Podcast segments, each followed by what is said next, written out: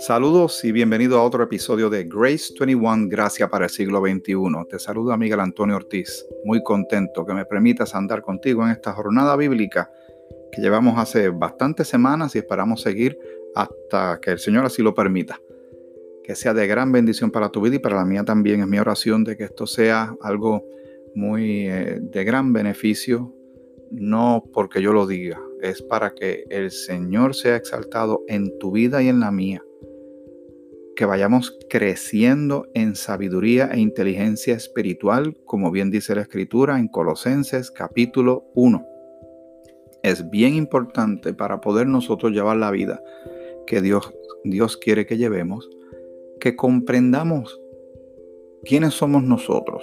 Ahora tenemos una identidad en Cristo, pero para entender cómo es que funciona el ser humano, por qué el mundo está como está, por qué vemos y escuchamos las cosas que vemos y escuchamos Sabemos una realidad de un mundo caído por el pecado, sabemos que Satanás y sus demonios están haciendo estragos, tratando de sabotear el proyecto de Dios, tratando de destruir vidas. Lamentablemente con gran éxito, a muchas personas las destruyen, donde el ser humano al no tener la luz del Señor, no porque el Señor no la quiera arrojar hacia ellos, es que ellos están buscando hacia donde no es, tomando determinaciones y viviendo a sus anchas, solamente encontrando vacío, confusión, eh, falta de identidad, obviamente, y, sin esperanza, sin, sin una relación con el Dios que nos creó. Es bien importante, nosotros no estudiamos la Biblia simplemente para estudiarla o por, por simplemente tratar de ganar un argumento, como algunas personas a veces tal vez lo hacen, no se dan ni cuenta, que quieren aprender simplemente para demostrarle a otros que saben algo distinto y, entran en muchas disputas y peleas y discusiones donde el Señor no es exaltado, no es glorificado y las vidas no son bendecidas. Y cuando mucha gente que está alrededor escuchan y ven esas discusiones, dicen, ah, pues si ellos son así, pues entonces yo para allá no voy porque eso es lo que yo tengo en mi casa, ¿verdad? Ese mismo reguero. Tengamos mucho cuidado lo que hablamos y cómo lo hablamos delante de los demás, porque la gente está buscando. Hay mucha gente pendiente y otros realmente no le importa nada pero realmente hay gente eh, con hambre y sed. Y si nosotros hemos descubierto por la gracia del Señor esta salvación tan maravillosa, pues es correcto que nosotros le guiemos y el Señor nos use como embajadores para llevar este mensaje. Y en estos días estamos considerando eh, verdades maravillosas y gloriosas, ¿verdad que sí? El tema del rapto de la iglesia, de la reunión en las nubes. A mí le digo, yo cuando mi papá me lo explicó por primera vez, todo el panorama, el saber que hay un escape de esto, que en cualquier momento puede suceder, y si no sucediera, también hemos aclarado esto muchas veces, no sabemos cuándo estas cosas se van, va a suceder, el rapto no sabemos. Pero si se diera ahora, sabemos lo que va a pasar. Y sabemos que vamos a ser parte de ello porque hemos creído en Cristo.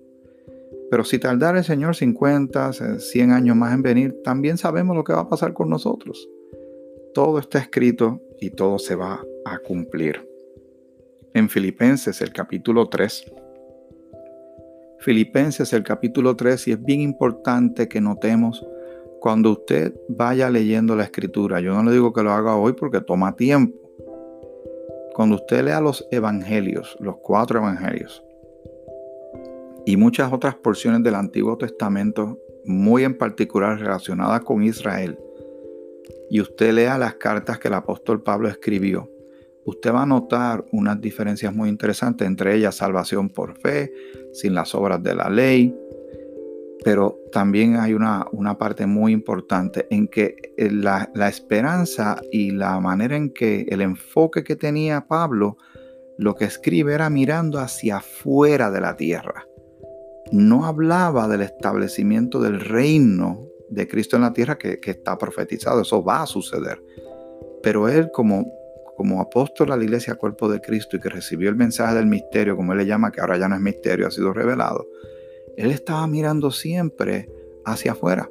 Y hay versículos muy interesantes para muestra con un botón. Filipenses el capítulo 3. Filipenses capítulo 3 versículos 20 y 21. Y esto es de, los buenos que marque y medite en ellos. Sea como los berianos, recuerde, los berianos recibían la palabra, pero ellos verificaban si estas cosas eran o no ciertas. Más nuestra ciudadanía, cuando dice nuestra, ¿qué significa? Mi querido amigo y amiga, él se está incluyendo. ¿Por qué? Porque él es cristiano. Significa que también tiene que ver contigo y conmigo porque nosotros somos cristianos, somos seguidores de Jesucristo. Más nuestra ciudadanía está en los cielos. Mire que mucho se pelea aquí y en nuestra isla de Puerto Rico y tal vez en otros lugares, pero en Puerto Rico se habla mucho de ciudadanía, ¿verdad que sí? No vamos a hablar de política, pero eh, la gente está pendiente de cuál es la ciudadanía más importante que quieren y, la gente ama sus países y sus pueblos y sus comunidades y, les parece motivo de orgullo y, hacen grandes cosas y eso está bien, pero eh, estamos nosotros los creyentes, por la misma palabra, nos están elevando a un nivel superior. Pablo dice, nuestra ciudadanía está en los cielos. Ve que la esperanza de Pablo no está enfocada terrenalmente. Él está mirando hacia allá porque ¿dónde es que nosotros vamos a encontrarnos con el Señor? En las nubes. Vamos a estar con el Señor para siempre. un, punto que no hay, no hay tanta claridad, son de estos puntos también que hay diferentes eh, opiniones es si nosotros nos vamos con el Señor, nos vamos a quedar con siempre, eh, eh, con Él por siempre, perdón, en las nubes, allá en el tercer cielo, en la gloria, allá este, donde está el Señor, o si nosotros vamos a regresar con Él cuando Él venga a establecer su, eh, reino milenial, o si vamos a tener acceso al cielo y a la tierra. Es, esos temas interesantes, yo de verdad, tal vez lo consideraremos en el futuro, pero ahora mismo simplemente quiero que sepa que hay puntos divergentes en cuanto a esto. Lo que sí tenemos claro por la escritura es que nosotros vamos a tener un encuentro con el Señor en las nubes. Amén. Nuestra ciudadanía está en los cielos, de donde también esperamos al Salvador, al Señor Jesucristo, tu Señor y mi Señor, el cual transformará el cuerpo de la humillación nuestra. Recuerden lo que leímos, en 1 Corintios capítulo 15, que nos van a dar cuerpos nuevos. Aquí lo, lo reafirma el cual transformará el cuerpo de la humillación nuestra para que sea semejante al cuerpo de la gloria suya. Recuerden cuando Cristo resucitó, no era el mismo cuerpo que fue puesto en la tumba, fue nuevecito, un cuerpo hecho por la gloria del Señor. ¿Cómo va a ser nuestro cuerpo? Estaba escuchando hace poco a un hermano meditando sobre este mismo tema. Eh, uno se va buscando recursos para ver qué opinan por ahí y uno va buscando, ¿verdad? Para tratar de presentarle a usted eh, un segmento, un episodio lo mejor posible dentro de lo, lo que el Señor nos ha revelado y lo hacemos con mucho cariño y mucho respeto para ti y todos los que nos escuchen. Y él decía, no sabe si vamos a tener el mismo cuerpo, o sea, un cuerpo que no muere, pero si es idéntico al que tenemos ahora, eh, si es un cuerpo más voluminoso, más delgado, o si es muscular o musculoso, algo así, yo no sé.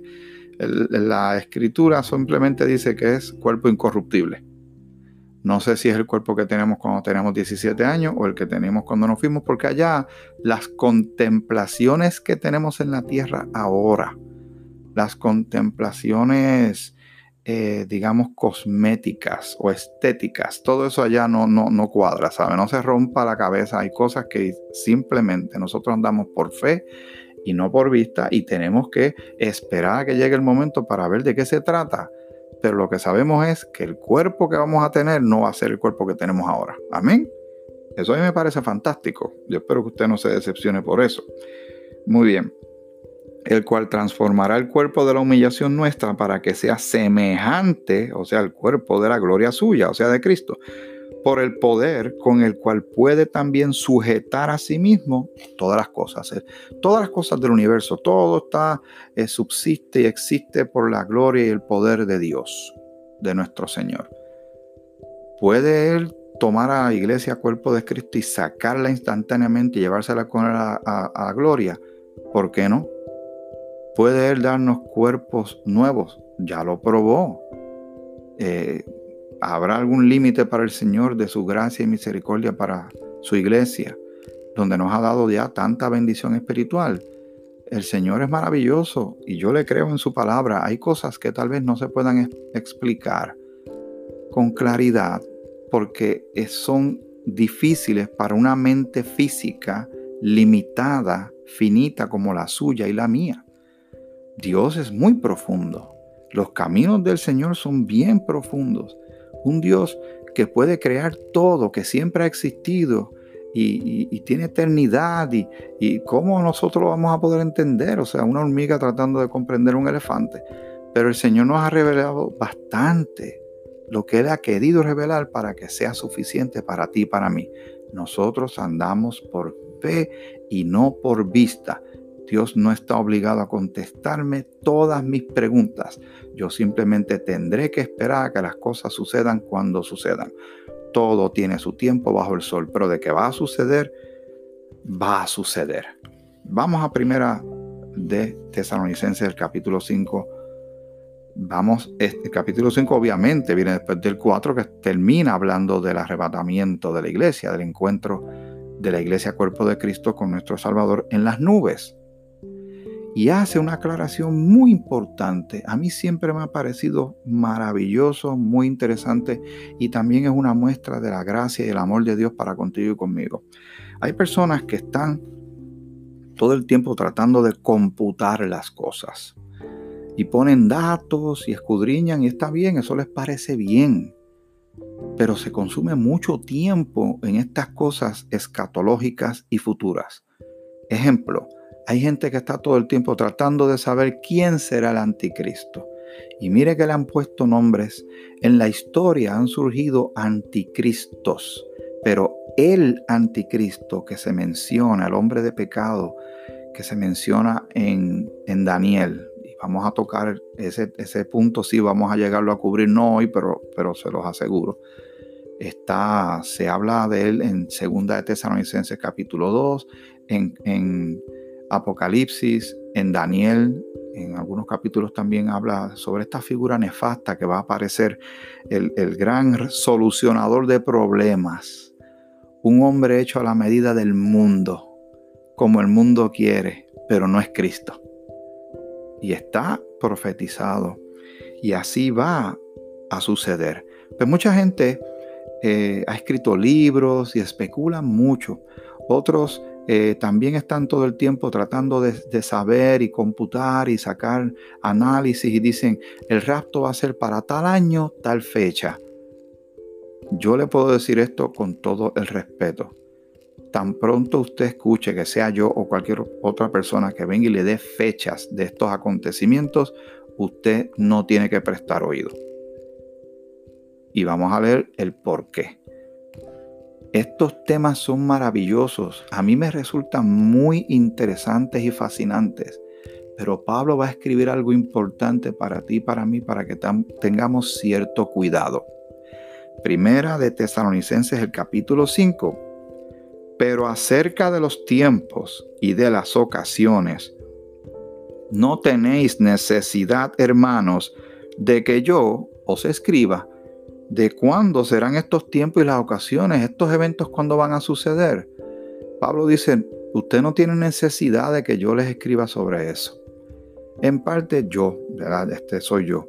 Considero que es porque no tiene que ver con nosotros. Nosotros no vamos a pasar la tribulación nosotros no vamos a saber lo que es el anticristo.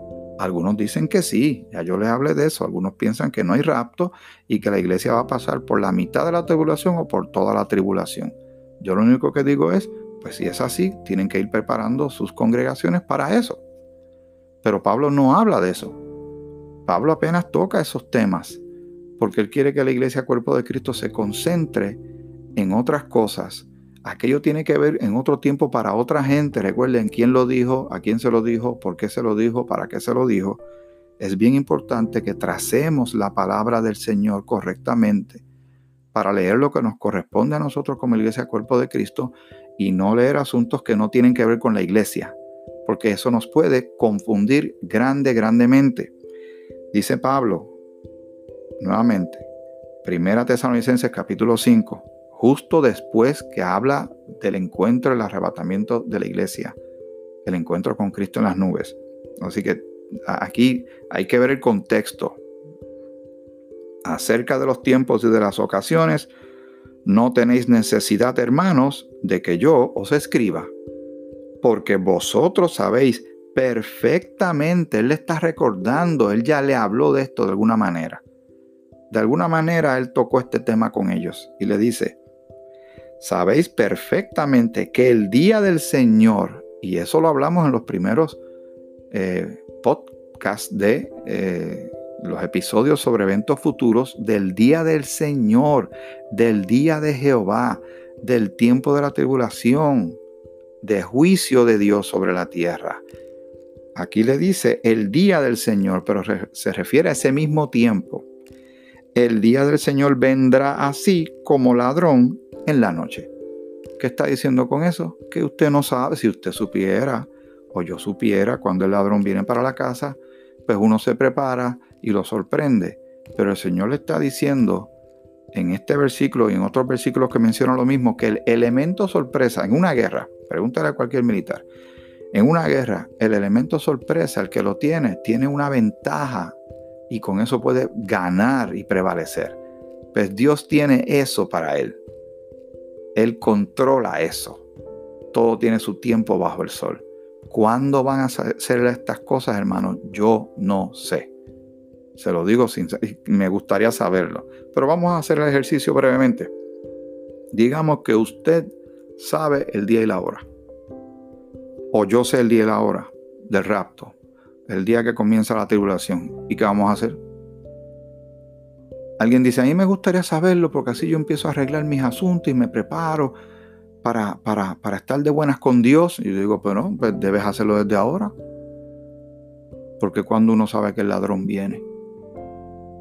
Pero hay personas que lo dejan, eso se llama procrastinar, es postergar, dejar las cosas para otro día.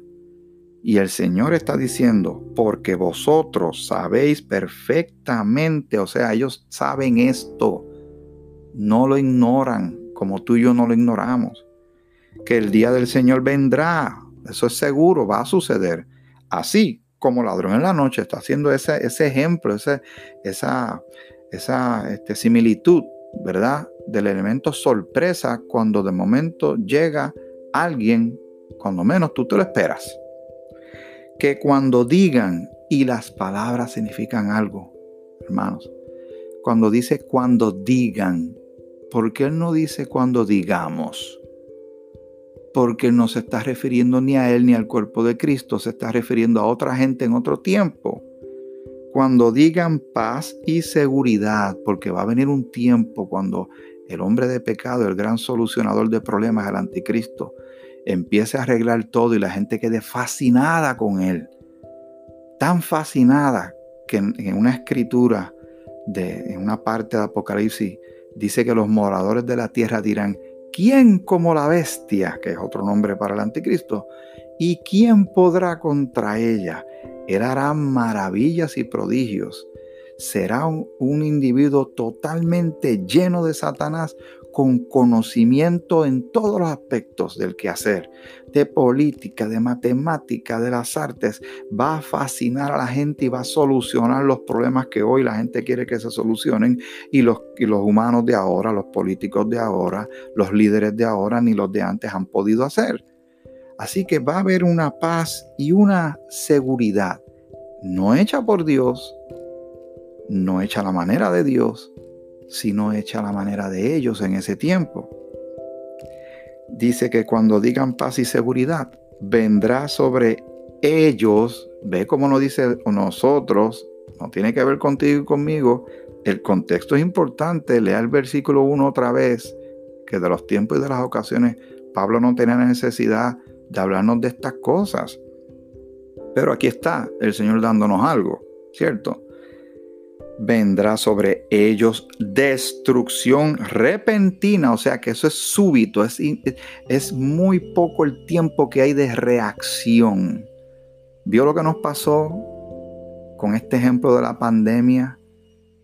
Llegó en unas cuantas semanas y mire dónde hemos estado al momento de, grabar este programa. Estamos en la pandemia en el mes de junio del año 2020.